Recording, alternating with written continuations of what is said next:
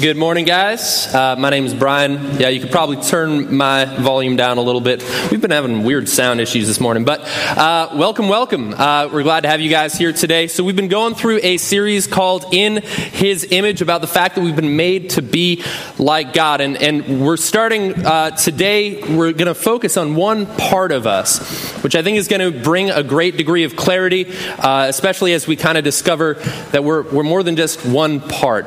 Uh, let, let me, guess, start off with a few questions. Have you ever felt guilty about your past, right? Have you ever felt, you know, bad about the things that you've done or you feel kind of trapped in, in the decisions that you've made uh, where you can't kind of get away from them? Or, or do you ever feel like you're battling to do the right thing? Where you, you know the right thing to do, and maybe even part of you wants to do the right thing, but you still choose not to anyway right? Like, like what's that about? Like what, why, why can't i have like full total agreement in myself? Why is there some degree of conflict in who i am right? Do you struggle with with self-control? Or, or if you have self-control who, who are you controlling? Or, or what part of you is controlling what other part of you right? Like what, what is that relationship?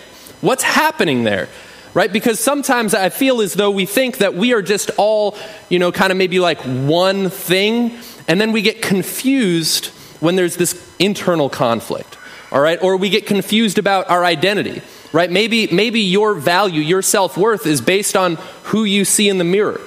Right? Maybe you feel terrible about yourself for the five pounds that you've been gaining year after year, right? That, that you just like evaluate yourself based on your appearance, right? Or, or do you maybe have a really hard thought life, right? Maybe, maybe some of your actions are under control, but just every once in a while you've got like stupid or sinful thoughts that just jump into your head and you're like, where did that come from? Right? What's going on? What, like, I don't even want to think these things. What's happening here? Right? And, and that's what I want to talk about today is that, that we have multiple parts to us.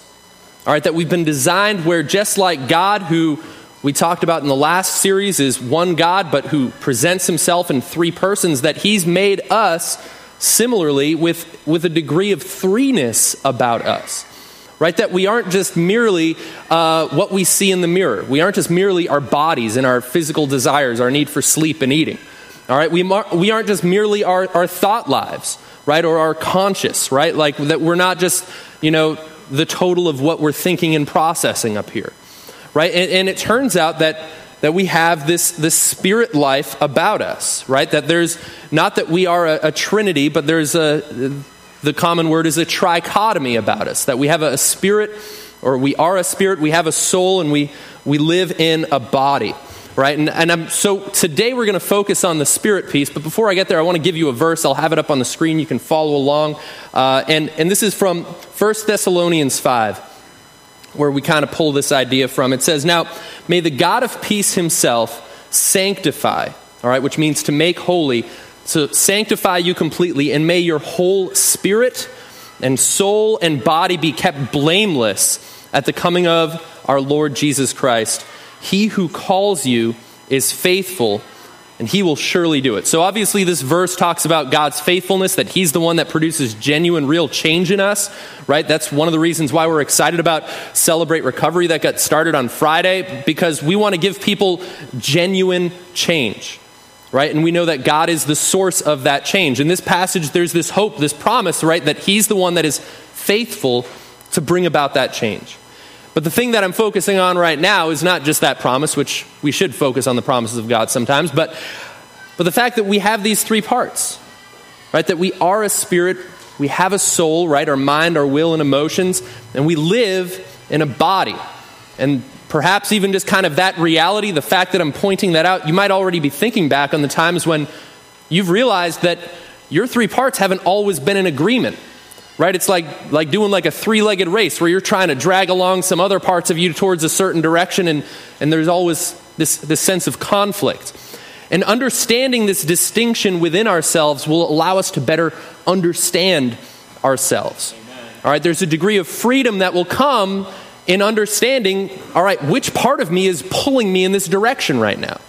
What things in me should i be encouraging? Maybe what things in me should i be fighting because God has different suggestions, all right, different things that He encourages us to do regarding each of those parts. All right, there's, there's different strategies that we can use to be overcoming in this life for each of those three parts. So if we don't understand kind of those distinctions, those divisions, we can be misapplying God's word or we won't be living out in full freedom, right? Or our identity will be placed in maybe the wrong piece of us, right? Maybe it'll be, you know, in your physical appearance where, you know, your identity completely fluctuates based on how you, you feel you look that day or maybe just all about your thought life. But, but in fact, our identity should be completely based on who we are in Christ. All right? The fact that we have this spirit. And that's what we're going to focus on today. And our spirit is, is actually who we are. Our spirit is the eternal part of us. And if you've experienced new life on the inside of you, your spirit is, is perfect, it's sinless, right? Where our spirits actually have no desire to do wrong, no desire to sin. And as a result, it's, you know, it's not like you have to fear, like, man, what happens if I get to heaven? And then, like, what if I mess up there? What if I sin? You won't want to, right? You won't want to sin once you're in heaven. Your spirit doesn't have that desire once you've experienced that new life. But there's a problem with mankind's spirits. All right, there's an issue. And in order to understand that issue, we're going to have to go back to the original story. We're going to be looking at Genesis once again today and understand this issue that, that our spirits have. All right, because our spirits, the way we're born, we're not born into this world fully operational. Where God, who designed us in his image, right, he had intention, he had purpose, but we're broken right now. We come into this world partially broken. But I want to point out that in this original story, we see that, that God made us and everything else. And as creator, he's the one who gets to call the shots. Right? Last week we talked about the fact that he's made all mankind in his image. Regardless of whether you're a follower of Jesus or not, you're an image bearer of God. The way he's made you reflects a part of his glory about who he is. Right? And that's one of the reasons we talked last week about the fact that that all human life is sacred before God because it's been made in his, his image. And, and what I want to point out here is that God, as creator, right, he's the one that can declare right from wrong. He's the one that calls the shots, he's in charge. So check out this passage in Genesis 2 15. So this is God after he makes man, right? He makes Adam, he breathes life into him, he gives him a spirit. Uh, this is what he tells man. He says, uh, The Lord God took the man and put him in the Garden of Eden to work it and keep it, right? So God gives us purpose, right? He didn't just, we're not just purposeless piles of matter that randomly came into being we were created and designed for a purpose. So, so you matter to God, you matter to us, all right, just so you know. Uh, verse 16 And the Lord God commanded the man, saying, You may surely eat of every tree of the garden, but of the tree of the knowledge of good and evil you shall not eat. For in the day you eat of it, you shall surely die. All right, so before I get too much into that passage, I want to point out that God made Adam with all three parts. All right, that God gave Adam, right, a spirit, a soul, and a body. He gave him a body in order to work that garden, right, in order to accomplish his job, to be able to interact with his environment. He gave him a soul, his mind, right? To be creative, to be reasoning, to be someone that can understand a command such as this one, to, to be creative, right? Where Adam, he named every animal, right? Where, where God made us intellectual on purpose, right? He doesn't just want us to just kind of be like do nothings, right? We have reasoning and emotional capability. And he also gave Adam a spirit, which was his living, his eternal part of him. It was the who he was. And at this point, man's spirit was perfect, where God made Adam in these three parts. And I want to let you know, in case you didn't realize, uh, spoiler alert, Adam ate that fruit. Okay? Uh, he messed it up. He disobeyed God. And, and God, notice what God said. He said that the day you eat of it, you will surely die. But what's interesting is that the day Adam ate it, he didn't die physically. In fact, he went on hundreds of years after that. He actually he had children, he was working, right? He was doing different things, but but Adam didn't die physically that day. And that doesn't make God somehow a liar, right? God wasn't incorrect, or God wasn't like, oh, I guess I was wrong on that point. It's because Adam, although he did eventually die physically at 930 years old, he did die spiritually that day. The part of Adam that passed away, the part of Adam that experienced death, was his spirit, the who he was. And notice the words that God uses here. He says, The day you eat of it, you shall surely die. So God wasn't referring to his physical body when he called him you. Right? Because even though Adam's physical body was the thing that ate the fruit, all right, the, the, the part of him that decided to do that was his spirit. And the part of him that died was his spirit. And I want to point out that God called Adam's spirit you. All right, that the part of Adam that who he was, his identity was wrapped in, was his spirit. And likewise for you and I, our spirit is who we are. Our spirit is us. It is, it is the thing about us that makes us us. So your spirit is who you are, and your spirit is the one that matters. So Adam ends up experiencing this, this physical death, or spiritual death, and then eventually a physical death. And, and sadly, Spiritual death is, is way worse than physical death. Okay? Uh, spiritual death can end up having eternal consequences to it. All right? Where physical death, we're all going to experience physical death. God doesn't remove uh, Christians or believers from experiencing physical death other than the generation that will be alive when Jesus returns, okay? They're the ones that get lucky. Maybe it's us, right? I don't know. It's getting close. We know that. But uh, but physical death is something that even Christians and believers experience. All right? Think about the fact that even God calls some Christians to experience a physical death uh, of, of torture and martyrdom. And it's not that he's punishing those individuals, it's just that physical death is something that this fallen world now has happening. And actually, in that the physical death isn't actually that bad. And I know that's like something like, what do you mean, Brian? Like physical death is like it. Like we're because we're so focused on the now. This this life we live now is often the thing that we gain most of our identity from and the thing that we're so focused on. But it's spiritual death that actually matters. Okay, I, I was just talking to a friend yesterday whose father uh, has two weeks to live.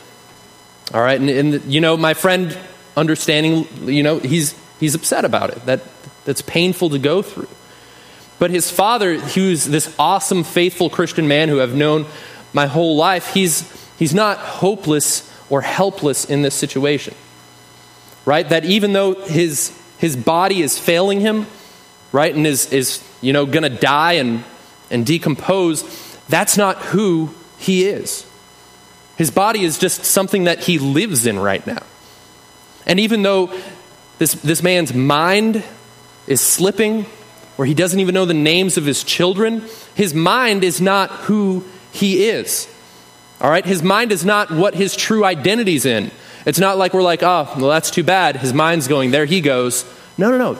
His spirit is who he is. Amen. And what's interesting about this guy is that even going through a situation like this, I pray that I can be so faithful to God as this man is that after enduring pain or different things, that my friend who's been able to be by his dad's side through all of this, his dad in enduring pain would say something like this saying, This hurts and I don't understand it, but I'm never going to blame you for it, Lord.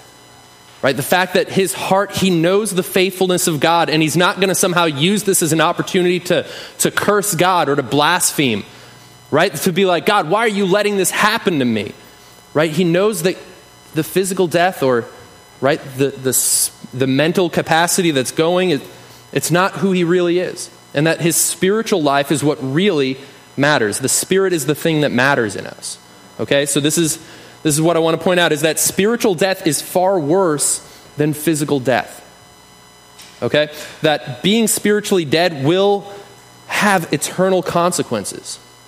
And consider i mentioned martyrs a moment ago right? Martyrs at times, they are willing to endure physical death for the opportunity to present spiritual life to the very people who are killing them.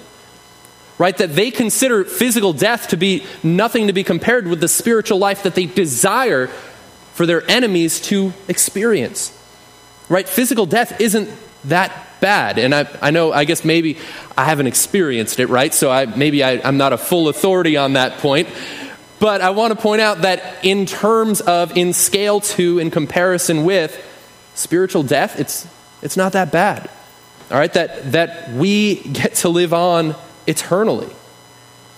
And, and Adam, going back to Adam, when he sinned, he experienced spiritual death. Right? From that moment on, even though he lived hundreds of years after physically, right, he was, he was half dead. Right? He was, he was the walking dead at that point. And what's, what's unfortunate for us is this decision didn't just affect Adam, it's something that he passed on as a trait to all of us. That we are all born spiritually dead, right? And I realize that's offensive, okay? And actually, man, like, I, I realized, like, man, this is a weird job. Like, I get to say offensive people who choose to come here. At least when I was a math teacher, like, those people were obligated to come and have me teach them offensive things, right? But, but you guys electively choose to come here. So, but I realize that the Word of God is offensive, okay? Uh, G- I just read a verse yesterday that Jesus said, Blessed are those who are not offended with me, referring to Jesus, not me. Uh, but, but right, so, so here we go. But I, I don't intend to offend you but I also don't want to shy away from the full reality of the spirit that's, that's at play here. I don't want to just like kind of gloss over this and be like, well, you know, whether someone's spiritually dead or spiritually alive, it's not that big of a deal. You know, no, no, no. It's, it's the deal. It's the biggest deal. All right. This is why Jesus came to, to live and die and rise again, that we could be brought back to life spiritually. So, so, so man broke God's best and passed on that brokenness to the rest of us. And, and the Apostle Paul, uh, we're going to look at a passage written by him in Romans, and he talks about this spiritual death that we experience, right? And he's not afraid to tell you how bad the situation is. Okay, so let, let's check this out. Romans 5 12 says, Therefore, just as sin came into the world through one man, referring to Adam, and death through sin.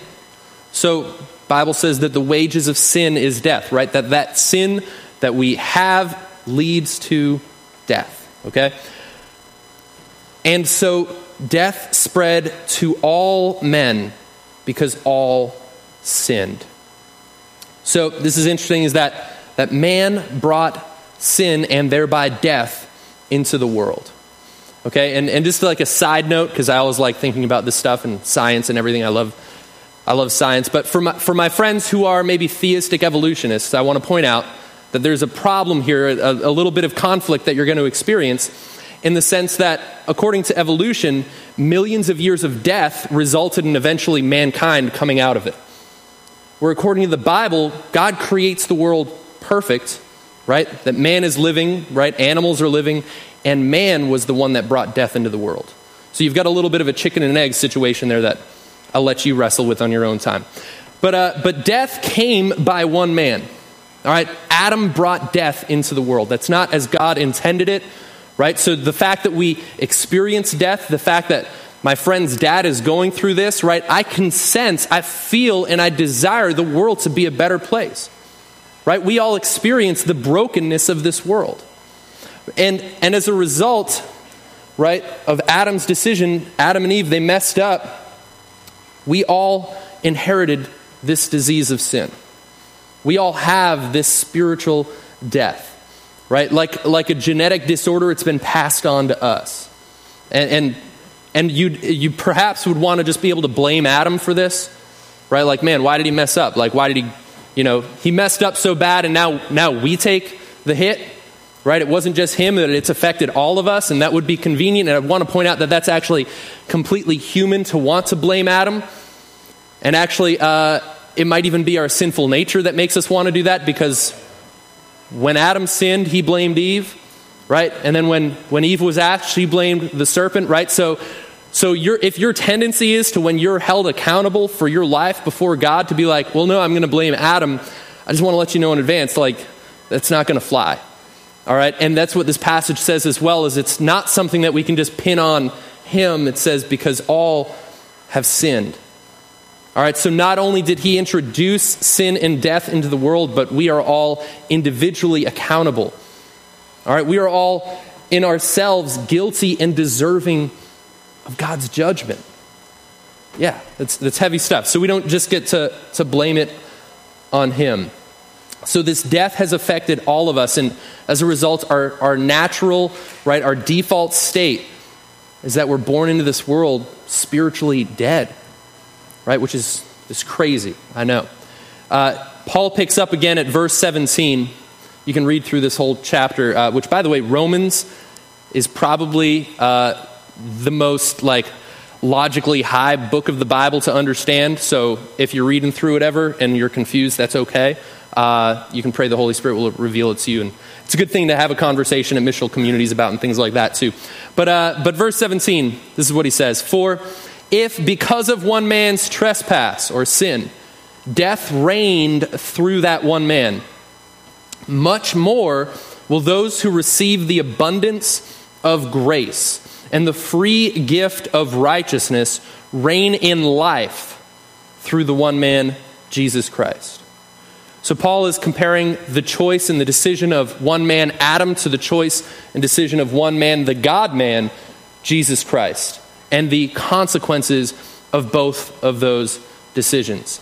And what's interesting is that through Jesus, we have an abundance of grace that is offered us, where undeserved, unmerited favor is given us by God, where we now have the option of experiencing that right? Where we didn't have a choice in what happened to us because of Adam's decision, perhaps, although we do independently make choices that, that affect us and are sinful, that we do have a choice whether or not to experience this free gift that God offers us, right? And that this righteousness that God gives us, it, it means that, that we can experience right standing with God, right? That we can be looked on as, as righteous and holy before God right? Which is not a word that I would typically describe anything about myself. But in terms of someone who's been spiritually brought to life, that's exactly how God makes your spirit, where you are the righteousness of God in Christ.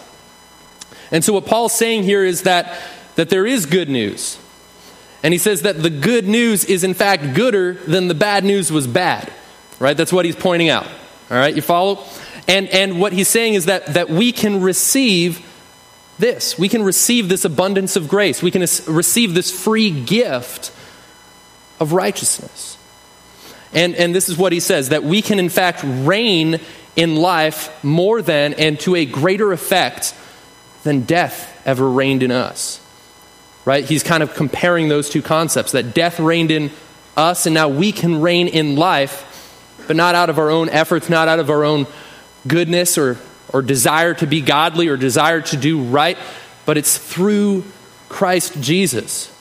Right? It's, it's only through Jesus that we can actually experience this life on the inside of us. So I want to point out that, that Jesus is the cure to our spiritual death. And even though Jesus saves us, right, I don't want to, I guess, overpromise. He doesn't save us from physical death. Okay, just so you know, I'm, you know, we're not going to be speaking that, you know, that would be false doctrine. But he does save us from spiritual death, which is the better one to be saved from. Uh, so we will st- still all experience physical death, uh, other than that generation that gets to be here when Jesus comes back. And actually, an interesting thing, a side note I'll mention uh, if you read the book of Revelation, you can find out that, um, that those who become Christians, those who become believers, we actually get to be born twice and we die once. Whereas those who reject Jesus are born once and actually end up dying twice. But I'll, I'll let you figure that out on your own time. V- verse 18 from Romans here. It says, Therefore, as one trespass or one sin led to condemnation for all men, so one act of righteousness leads to justification and life for all men. For as by the one man's disobedience the many were made sinners, so by the one man's obedience, many will be made righteous. What Paul's using here is, is this Hebrew style of poetry called antithetical parallelism, all right, which you actually typically see in the book of Proverbs, where they contrast two ideas side by side, giving better clarity to each of those ideas. All right, and so you kind of see these, these parallels that Paul is using in his logic. All right, and this is what he's saying is that, that Adam's disobedience corrupted us, right, and led to us being condemned as guilty, that, that we were made sinners. But that Jesus' obedience, the obedience to the point of death on, on the cross, right, led to us being, being made righteous, right? That, that we can be made right before God and that life has been made available for us. All right, in this, in this transformation that occurs, this, this life change that happens, Jesus described as being born of the Spirit or being born again. All right, that's what Jesus talked about. That, that the way we're naturally born, being spiritually dead, we can't somehow make ourselves right with God. Right? Like a dead body can't do enough good that it'll suddenly become alive again. Right? Like there's no amount of good that we could do on our own to become alive. Our spirits were naturally dead. But this is what Jesus said, all right? Uh, we're going to look at John chapter 3, where this religious leader who, uh, you know, his friends would probably criticize him for becoming a Jesus follower, so he's kind of a secret Jesus follower. Uh, he comes to Jesus at night and he's like, Listen, we know that you're from God, because only someone who's from God can do the things and say the things you're saying, right? Uh, but this is, he's asking Jesus about, about this in verse 3, we'll pick up. John 3 3. It says, Jesus answered him and said, Truly, truly, I say to you, unless one is born again, he cannot see the kingdom of God. So Jesus communicated that without being born again, without our spirits being made alive, all right, because we've been spiritually dead, that we can't see the kingdom of God. All right, so so we need to be born again in order to see or experience, right? to understand or grasp the way God's kingdom works. That that's the only way that it can happen. All right, that it's not just, you know, through some like logical understanding that I could like explain it or convey it to you. All right, that we need to be born spiritually in order to understand spiritual things. Elsewhere, Jesus says that blessed are the pure in heart, for they shall, see God.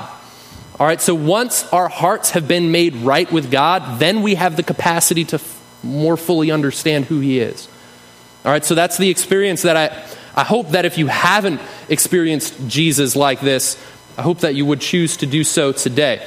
Let's see, John chapter 3, verse 4, because this is probably confusing. Nicodemus is confused, all right, which is the name of the religious guy that's asking Jesus, by the way.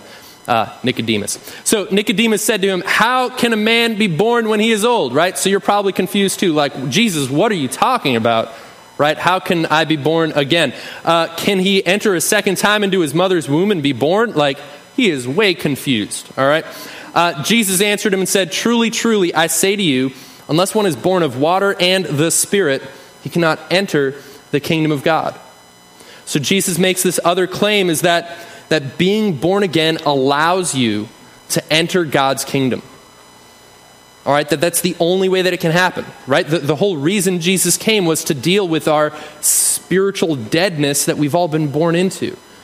And so it's not unless we can be born again where our spirits come to life that we can actually even enter into God's kingdom that previously wouldn't, we wouldn't have been able to even see until we were born again, right? So access to God cannot be obtained through our own human effort. And being spiritually alive is what will actually allow us to enter God's kingdom. Let's see, verse 6. Jesus says, That which is born of the flesh is flesh, and that which is born of the spirit is spirit. Okay, so uh, he, Jesus is making a distinction. You've got multiple parts to you. All right, there's more things at play than just what you see. All right, the Bible says in uh, one of the Corinthians books, I don't remember which, that, that the things which are seen are temporary, while the things which are unseen are eternal. Okay, so, so this is what Jesus is talking about, that there's more at play than just what you see. Verse 7, he says, Don't marvel. All right, don't be astonished. All right, that I said to you, you must be born again. So Jesus is saying, this is a mandatory experience in order to experience and enter into God's kingdom is that you have to be born again. You need to be born spiritually. All right, we've all been born physically, we've all been made in the image of God, as I talked about last week. But being born of the Spirit, we can become children of God, is what the Bible says. all right, that we can actually be brought to new life. And Jesus makes this distinction where he doesn't leave room for kind of all religions being the same and bringing you to the same God. All right, that he doesn't leave that, that option open. He says, You must be born again. And in fact, what's interesting is that he's not even speaking just to Nicodemus here. Uh, that the, the word you in the Greek is plural. All right, so like our friends Ben and Zach who planted this church, Jesus is saying, Y'all must be born again. All right, that's what, that's what he's saying. That all of us, all right, this wasn't just specific to Nicodemus, but it's an invitation to everybody. Picking it up later, Jesus then connects okay, how do I become born again? And he connects it to our belief in receiving who Jesus is. John 3:16, you've probably heard this one, but don't tune out as a result. Here we go. For God so loved the world that he gave his only son that whoever believes in him should not perish but have eternal life. So I want to let you know, even though maybe you're offended by some of the things the Bible says, uh, that God loves you and that God acts and is motivated by his love for you. When Jesus walked on this earth, the things that he did, the miracles that he did, he did out of compassion for people.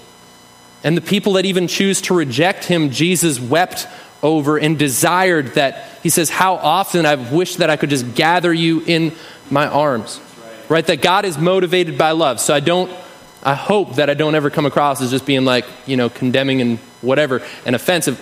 God loves you, all right? We love you, okay?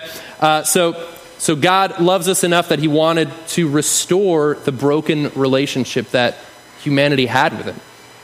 And Jesus links spiritual uh, birth with belief in Him, where eternal life is obtained once again, right? What Adam lost, what Adam surrendered in the, the choice that he made, and that we've continued to make when we're rebellious against God, right? That we can be reconnected. We can experience spiritual life through Jesus. And I, I want to point out that Jesus doesn't just mean like your life gets changed, it means that you experience life. All right, that it's not that Jesus can just simply, uh, you know, take a, a bad person and make them good. Jesus takes a dead person and makes them alive. All right, so it's, it's, it's, it's way different than that. And that's why there's no amount of like good deeds that I could do to try to make myself alive. It's, it's different than that. Let's see, before I read these last two passages, let's have the, the worship team kind of recollect. But verse 17, because maybe you've only ever heard of John 3 16, uh, but verse 17 and 18 get interesting. It says, For God did not send his Son into the world to condemn the world. That's good news, right? Jesus didn't come to condemn us. All right, that he came to love and pursue and seek and save that which was lost.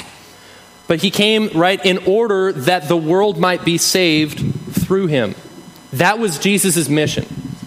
But I want to point out that even though he didn't come to condemn, he came to save. And if we reject that saving, we've got a problem. It's not like we can just be like, nah, I don't need the Jesus saving, I'm good. Because that was the whole reason that he came. And it explains this further in verse 18. It says, Whoever believes in him is not condemned, but whoever does not believe is condemned already, because he has not believed in the name of the only Son of God. So, although Jesus didn't come to condemn us, that's been our natural default state right? That because we've been spiritually dead, we're naturally sinful, we're rebellious against God, we want to live our lives our way, do things the way that we want to do them, right? That, that we're already condemned. So, although that wasn't the, the mission that Jesus had was to condemn us, he's like, listen, listen, you're already condemned. But I, I came to save the world, right? I came to save you. So, I don't want you to think somehow that, that God is so loving that, you know, somehow we're all just saved automatically. Okay? Because, because God does love you, but He's also holy and just and righteous. Right? And that this, this condemnation, this spiritual death that we've experienced, He has a remedy for it. He loved us enough to pursue us, to give us the opportunity to become spiritually alive. But it's not something that we can just ignore. Like Jesus said, you must be born again. And, and in encountering Jesus and experiencing that, that life and experiencing what he gives us, at some point, it's not just a matter of believing in Jesus, right, that he came to save us, but we then realize that once again, ooh, that relationship is reconnected, right? That just like back in the original garden, right, that, that we realize that he's, he's God. And just like God originally got to call the shots, we realize that he is the Lord of our lives, that he gets to call the shots for us, right? And that we need to choose to submit to what he says, right? He is he's Lord for a reason. It's not just like a title that we gave him just because it sounded nice. He's Lord because he's someone that deserves to be obeyed. Okay? And that obedience is done out of love. It's not out of trying to earn his favor or love. That obedience is out of already being fully received and accepted and born again into his family. So if if you haven't ever experienced life through Jesus, you can make that choice today. It's a free gift, is what the Bible said, that God offers to us. All right, that's it's a free gift. And all you have to do is as simple as Jesus put it, you just have to believe in the one that God provided to make us right. You just have to believe in Jesus. And that's something that I want to let you know that you can do just between you and God. All right, you can during this last song, you can just pray to God and just say, God, I'm, forgive me for my past, forgive me for the things I do wrong right? I, I want to be right before you. Bring life into me. I believe in Jesus and what he's done. That he died on the cross for my sins and that he was rose, raised from the dead. Right? That's something that you can do on your own. But if, if you want someone to pray with you, if you want someone to talk with you, all right, I'll be available in the back and I'd, I'd be glad to do that. But before we do this, uh, let's just pray real quick as a family. Heavenly Father, we thank you, Lord, for all that you've done for us. Uh, we thank you that, that even when we messed up, even when we were dead in our sins, you chose to come and die for us, that we could be made alive. That it's something that, that none of us deserve, that none of us looks upon any other with judgment because we were all equally guilty. But God, I thank you that you make us spiritually alive. I thank you that through our spirits and our identity being placed in Christ, that we can be confident in who you've made us to be. And that through the rest of this series, as we understand the way our soul and our mind works and, and the way our bodies work and the way we should interact with those things, that God will be able to live in this life conquering, that we can reign in life in freedom, that we would not be slaves to sin any longer. And I pray, God, that the life that you give us would be so evident to the world around us that, that they would see our good works and they would give you glory. And we pray this in Jesus' name. Amen.